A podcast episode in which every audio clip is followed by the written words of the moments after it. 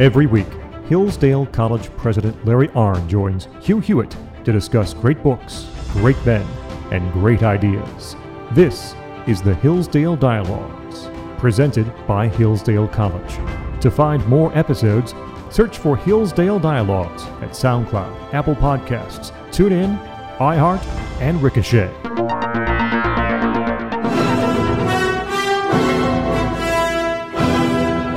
Morning, Glory America. Bonjour, hi, Canada. That music means it's the last radio hour of the week, the hour of the Hillsdale Dialogue, where for years Dr. Larry Arnn and or one of his colleagues and I sit down and talk about something that lasts, that matters. Occasionally we will break and talk about current events, but more often than not, we are, as we are here, 2,000 years back, almost 2,000 to the date, uh, to when Cicero wrote his dialogue on friendship. Uh, because we're doing a series on friendship. From here we go to Montaigne next week. Uh, Dr. Arnn, I want to get right to this. We must lay down this rule of friendship, Cicero writes. Neither ask nor consent to do what is wrong. And I wanted to spend a lot of time on this because it's especially important for young people who mistake friendship for uh, pleasure.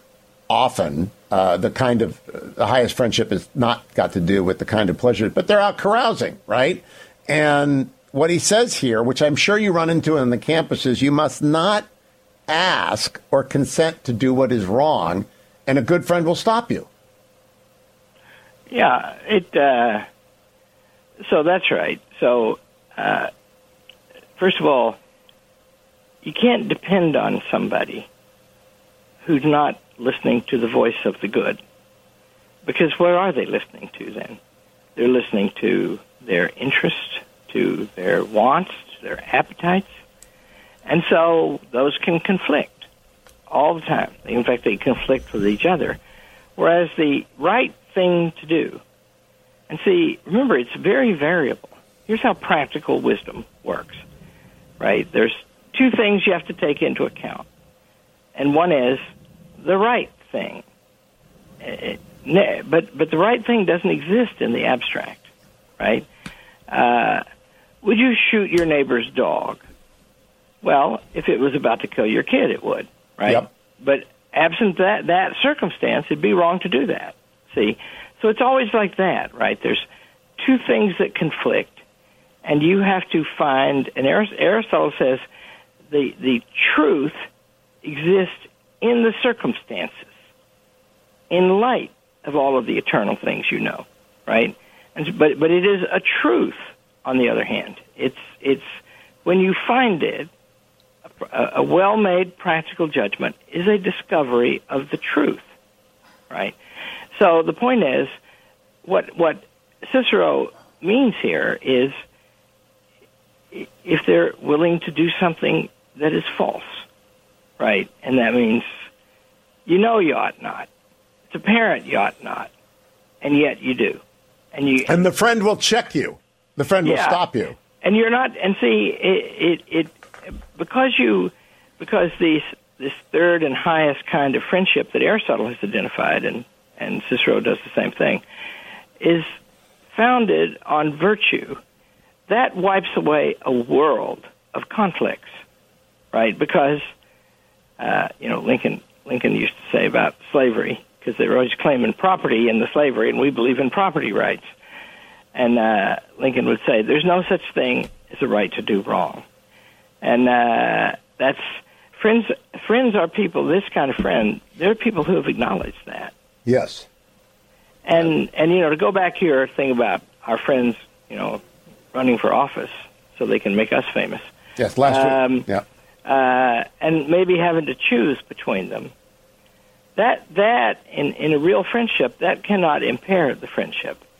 It might interrupt for a time the operation of the friendship, but as in Adams and Jefferson, it won't destroy it. You know, I, am I'm, I'm curious about that. I don't want to go too far into that, which is off the record. But a couple of these would be presidents were over at your house to watch a football game, right? And they're friends.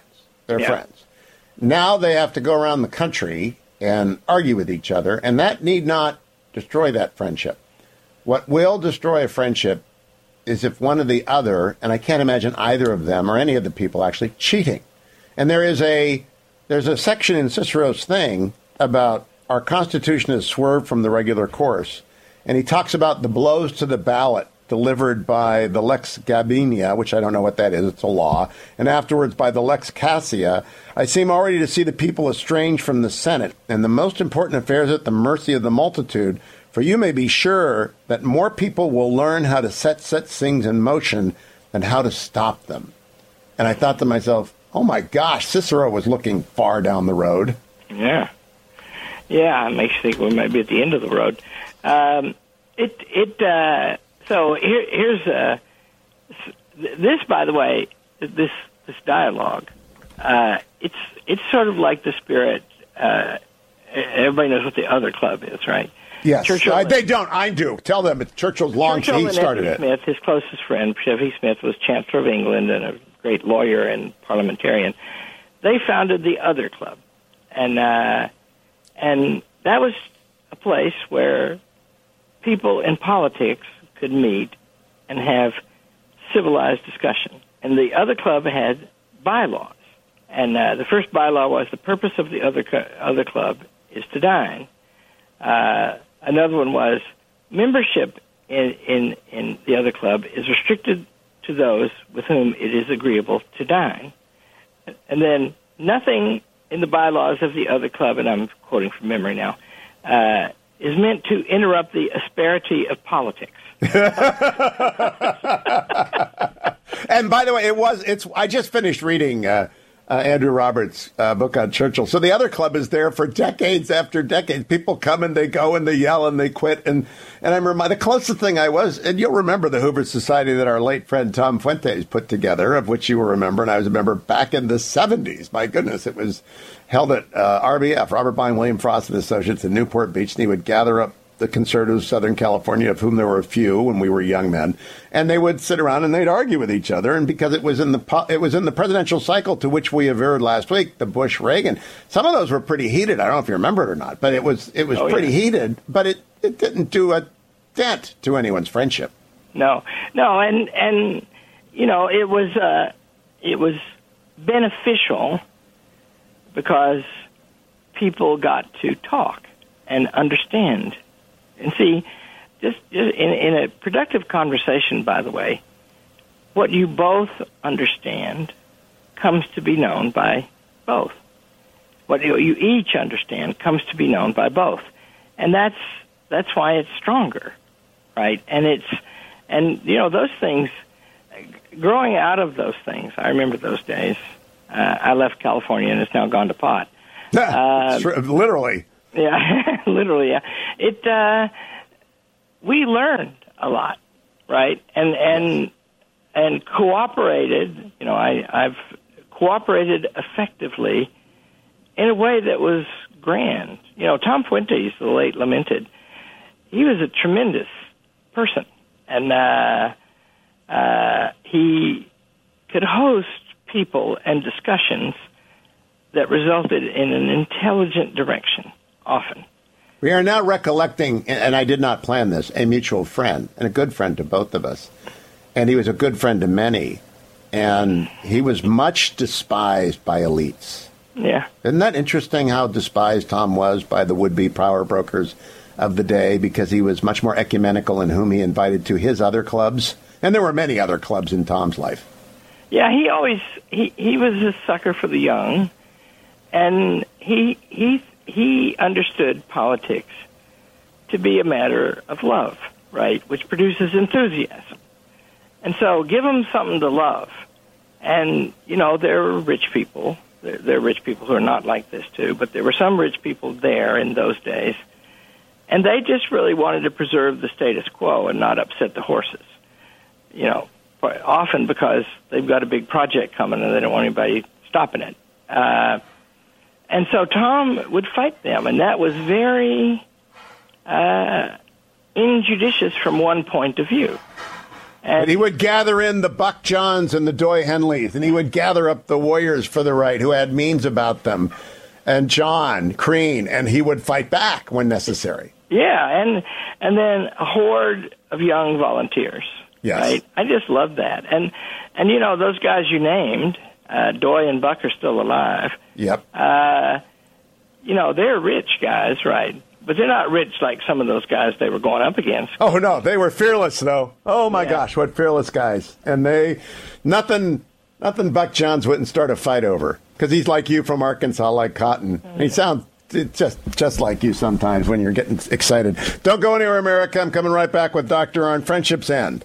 A lot of this book is about when friendships end and when they have to end and how to end them. And uh, how politics often steals into the middle of a friendship and ends them. Actually, I got enough time to, to ask you this. A gloomy temper and unvarying gravity may be very impressive, but friendship should be less unbending, more indulgent and gracious, and more inclined to all kinds of good fellowship and good nature. Yes, yes, a thousand times yes. I'll be right back with Dr. Arnn. Don't go anywhere on Hugh Hewitt.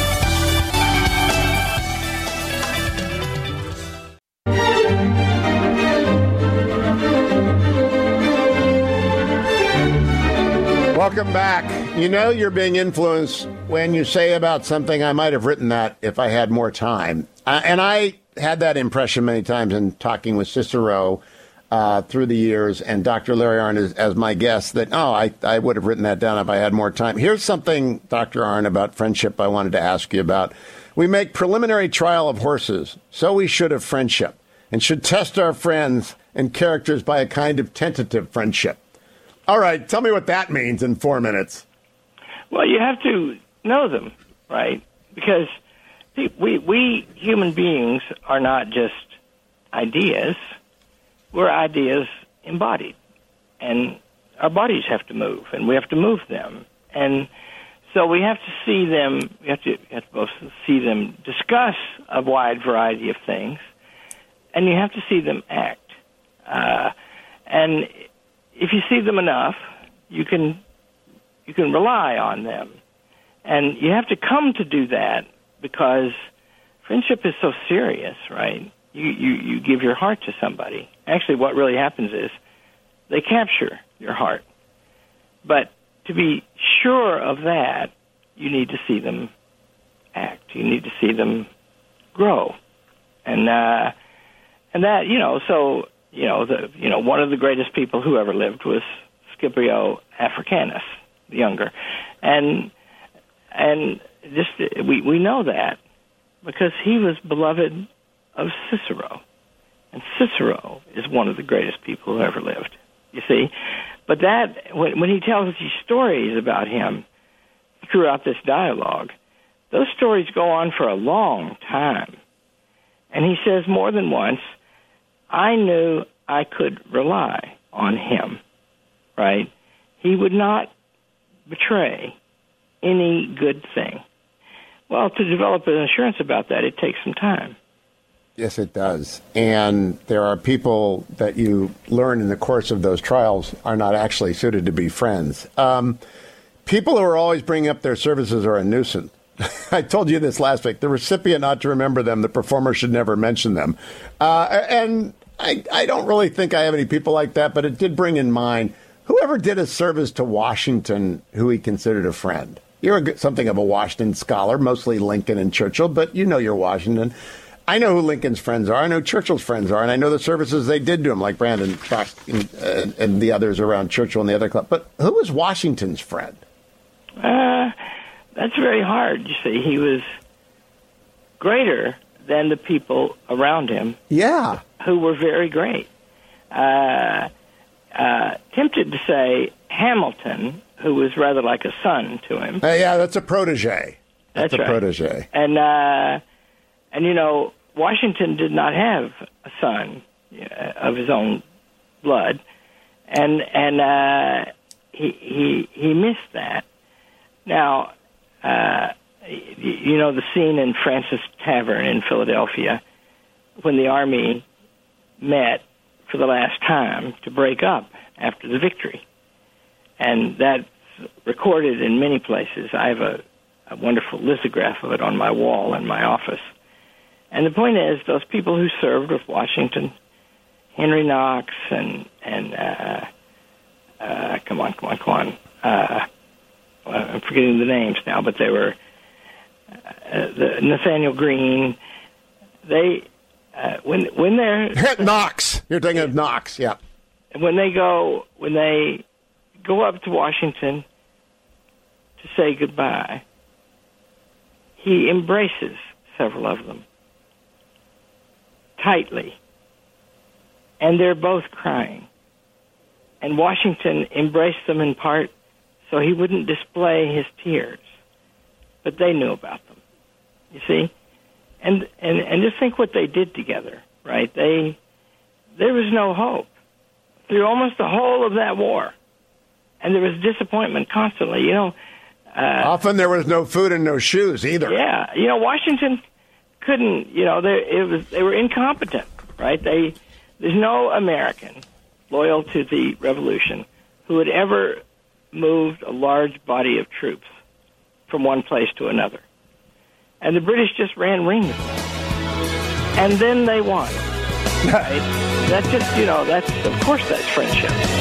Of course. And uh, we'll be right back. We're going to talk about when they end. And sometimes they do, like Burr and Hamilton, badly. Don't go anywhere. I'm Hugh Hewitt. Dr. Larry Arnn is my guest. The Hillsdale Dialogue, all found at hillsdale.edu.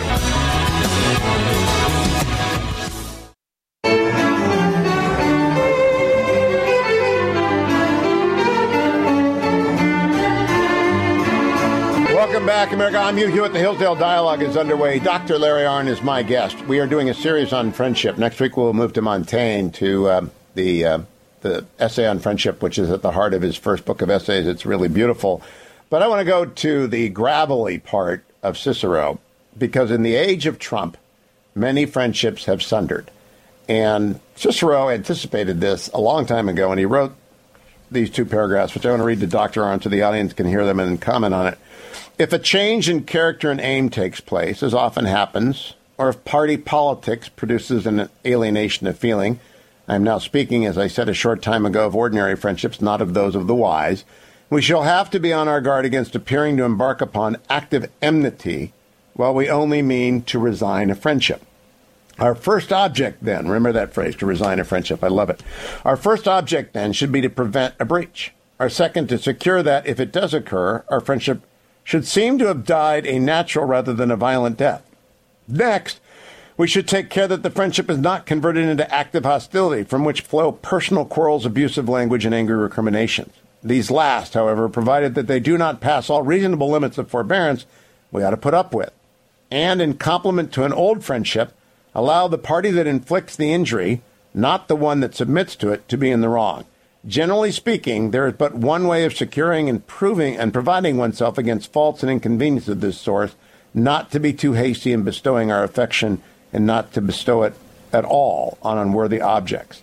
But if respect is gone, friendship has lost its brightest jewel. Now, I kind of imagine in the era of Trump, Dr. Arnn, you hold the high end of the bridge and I hold the low end of the bridge, trying to keep the bridge open so that the, the, the friends of freedom don't fall to fighting with each other forever. But we haven't been very good at this. Yeah, it's a bad time about that. Uh, it, uh, you know, so First of all, to all you young people out there who should be in school instead of listening to this, um, as you get older, you learn something that you might not know when you're young, and that is people never go away. If you know somebody well, you're likely to know them 30 years from now. Yep. And so it's not a good idea to make an enemy unless you have to. Uh, just why it's you know two rules of life. Don't try to tell, don't try to make anybody do anything they don't want to do, because that you can't be successful at that at all. Uh, and the other is try not to make enemies, especially he's talking about of people who've been friends. And so, you know, this Trump thing has been wounding. I've been surprised by it. Uh, I try not to say bad things about the people who differ with me about that. And what, that, what that's one of my rules of life, man. There is no upside and downside. Yeah. There is never any upside in critiquing people who have disappointed or angered you out loud. None. Zero. And see, I've I've also tried to carry myself moderately as opposed to Trump. I I think uh, I think two things that have that have guided my action. One is I didn't endorse him until the choice was between him and Hillary Clinton. Right. And that just looked really easy to me. Uh, and then the second was there are some things that he fought hard about that I think are central, uh, which which mainly is the governing of the American people by the bureaucracy and their assigns in the academic world and the Fortune 50 and the Congress and the so I you know I fear that. Uh, I think that's going to overcome us if we don't stop it. Uh, and so he wanted to fight about that so I supported him. But I can see why people wouldn't. Uh, what I can't see is you know so I don't I don't agree with them it means there's some things I can't see but you you better for us not to be enemies and uh, so I try to do that. I think I do it okay. And I do too. I, I try and give people an argument as well. Yeah. That- yeah, you can argue. Yeah. See, I have the privilege of not being a blogger. Uh, and uh, also, I don't read them. Uh, And you're not on Twitter. no, I mean, well, God help us. I'm, I'm uh, you know, Someone I should have a Dr. Larry Arnn parody account from Hilda. I'm, I've just put a very bad idea into circulation, Dr. Arnn. Yeah, I'm sorry. It, uh, it you know, you Hugh Hewitt. See, we've been friends a long time now. Uh, you said to me years ago, some some email full of warning. I had to get people who are experts on Twitter because there can be these waves that will come upon you and da da da da da. Well, I, you know, we we have huge social media accounts. And, Enormous. Yes. and you know, I mean, maybe the biggest of any college. They're certainly very big, and we put stuff on them all the time. I don't pay any attention to them, and uh, and you know, and what I know that happens on Twitter and Facebook is what people send me, and they need to be people I know for me to see it, right? Because I'd be deluged, and and the main thing is. Uh, is not compatible with teaching Aristotle or taking the long view in politics to make up your mind uh, in bits of five minutes, ten times a day, and publishing it, right? I mean, I can tell you, Winston Churchill wrote and talked more than Cicero and published all the time, not every day, not all, not, you know, and oh, he wrote- talked every day. Oh. And he is remembered by someone for everything he ever said. It just didn't make its way into the permanent record. Yeah, and you know, in a and see a parliamentary debate, you know, that's like if he wrote a speech or a big speech in Parliament, he worked on it for hours.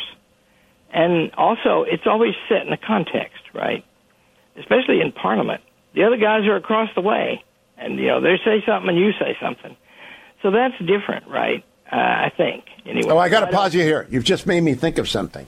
He only got angry with a parliamentarian. And I can recall, I mean, really visibly, violently angry when someone attacked Randolph, with whom he often himself would argue. But they went into the smoking room and Churchill tore him a new, a new opening so that he could hear how angry he was. Do not attack my son. You are not my friend. That was something.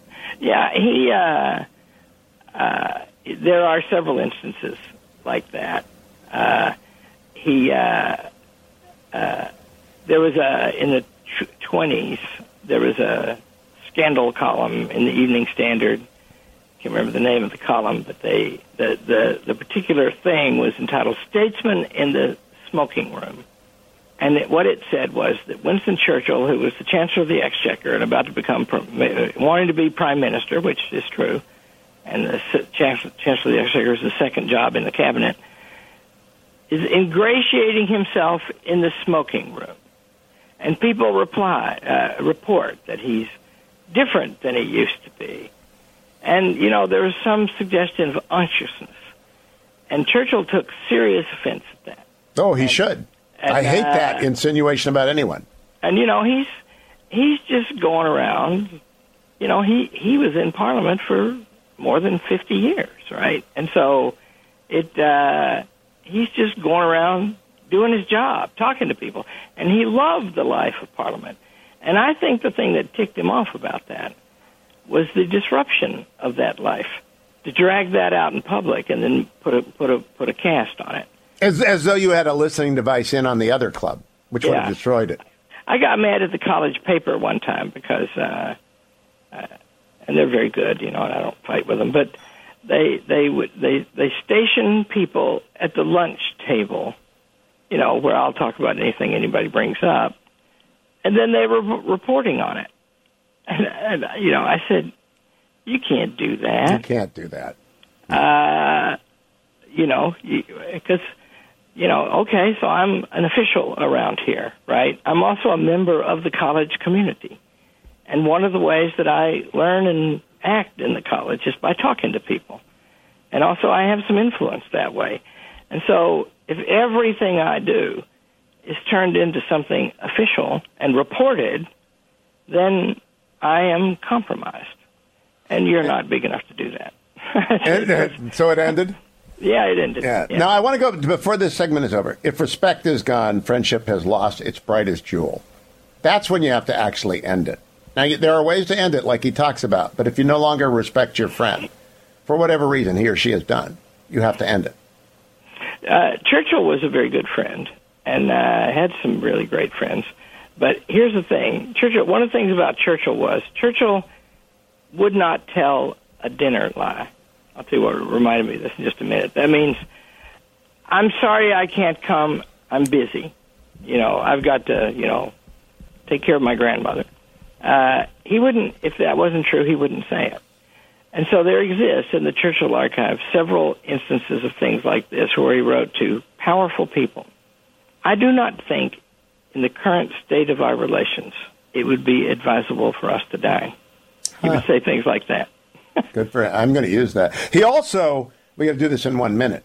The king, before the king, was his great friend, and Churchill defended him. Then the king became the Duke of Windsor and became a problem and eventually uh, an obstacle. What did what did he do publicly about the king? Who once he once he became the duke? What would he say? Would he ever criticize him publicly, even when he lost respect for him?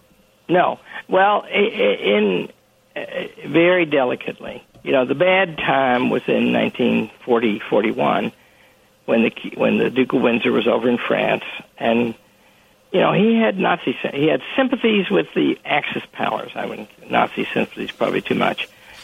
He was not a good guy, and so he get he hears from the brother, who's now the king, who never wanted to be the king, the father of the current Elizabeth II.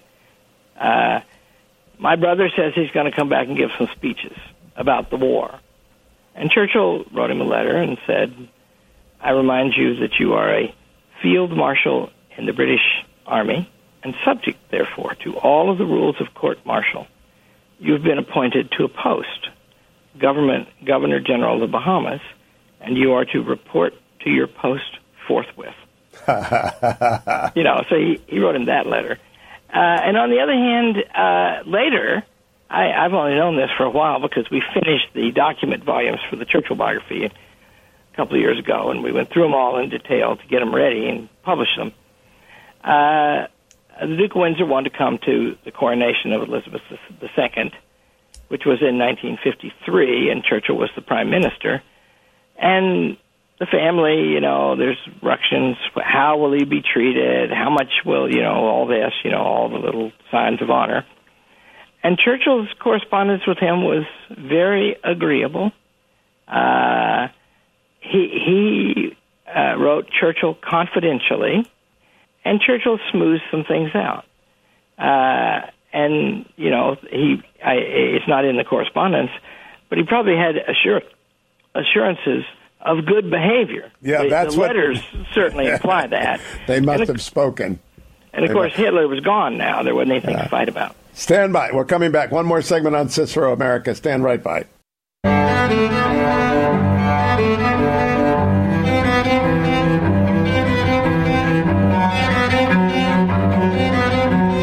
Welcome back, America. We have finished uh, the second hour on Cicero. I want to conclude with the way he concludes. It is virtue which creates and maintains friendship, and friendship shines brightest when it is among men of the same age. And I think both of those are important because the same age is, you know, they're give or take five, but th- there is going to be a, a unity of experience in history there uh, that Washington and Knox, for example, would have lived, uh, and and Churchill and F.E. Smith lived until Smith died. It is really kind of a takeaway, Doctor Arnn. You, you, you got to have friends, and you need them as you get older. We might come back to Cicero on old age because I think that's a very fine book as well. But but he's talking about the good life, and the good life is and you'd better be exiting before your last best friend. Who was that of Churchill when he was ninety one and living there in London? Well, that's the problem with living so long. By the way, it uh, they're they're they're all dead. Uh, but no, he had. Uh, the person who took care of him was not a friend. He Anthony Montague Browne was his his name, but you know he loved and you know later in his life Brendan Bracken who died before Churchill, uh, F.E. Smith died before Churchill, so the people you know there were plenty of people. Oh, Anthony Eden who died before Churchill. Churchill, yeah. uh, they you know they were his old colleagues.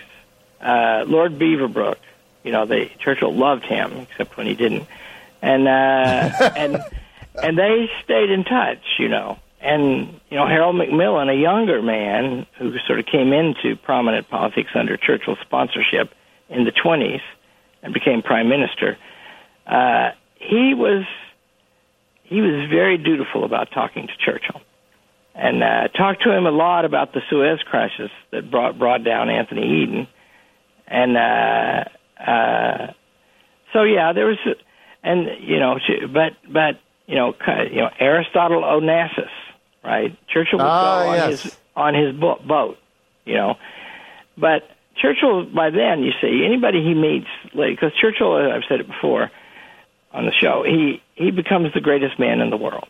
You know, everybody acknowledges that. He stood alone. He's eloquent. Won all the prizes, and so he couldn't really make a friend. Well, that reminds me of of the Queen. She's Right. a great lady. She's alone once Philip dies. I, you know, I pray for her occasionally when I think of it because she, it's just an incredible burden to be the sovereign of a great country, one that is currently in the front line and actually leading the West more than we are. And she's the sovereign talking to him, and and there's just nobody around, right? Yeah, that's see, and remember, we should we should emphasize this point. Uh, the most durable thing in human affairs is virtue, which means the love and practice of the good, and that's the whole point of human life. It is to live like a human, meaning an excellent human, and there, there, there, there's no constancy in life except in that direction and therefore there's no constancy in friend, friendship except built upon that. And then you you value your friend because they teach and lead and inspire you and give you the chance to do the same in relation to them. And that's why he loved Scipio, and that's why Churchill loved Birkenhead. Chur- Churchill wrote a book. If you're interested in character sketches about friends, Churchill wrote a book about about it's called Great Contemporaries. It's a fantastic, maybe the first Churchill book I ever read. It's a fantastic book. It's awesome, and if you want to see a picture of friendship, read uh, uh, the one on F.E. Smith. Churchill's probably best. Friend. That's Lord Birkenhead for the benefit Yeah. of the Steelers. and it's just it's just beautiful, right? And there, and uh, another thing uh, on the passage we talked about just before this, Churchill does not make harsh judgments about almost anyone. Uh, Lenin, he does.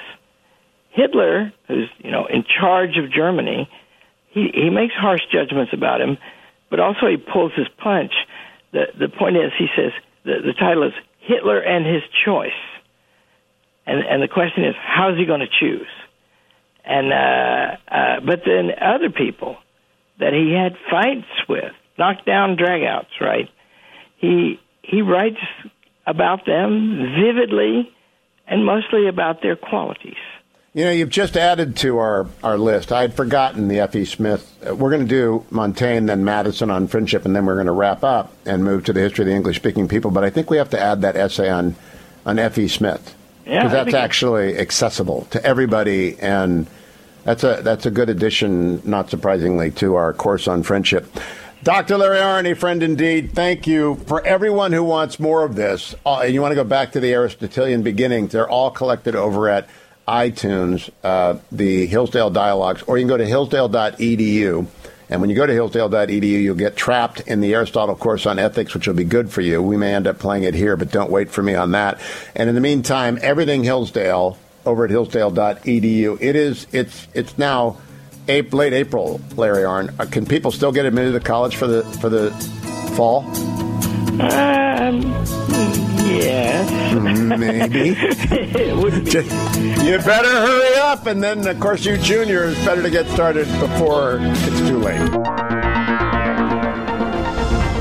Thanks for listening to the Hillsdale Dialogues presented by Hillsdale College. For more episodes, search for Hillsdale Dialogues at SoundCloud, Apple Podcasts, TuneIn, iHeart, or Ricochet. For more information about Hillsdale College, head to hillsdale.edu.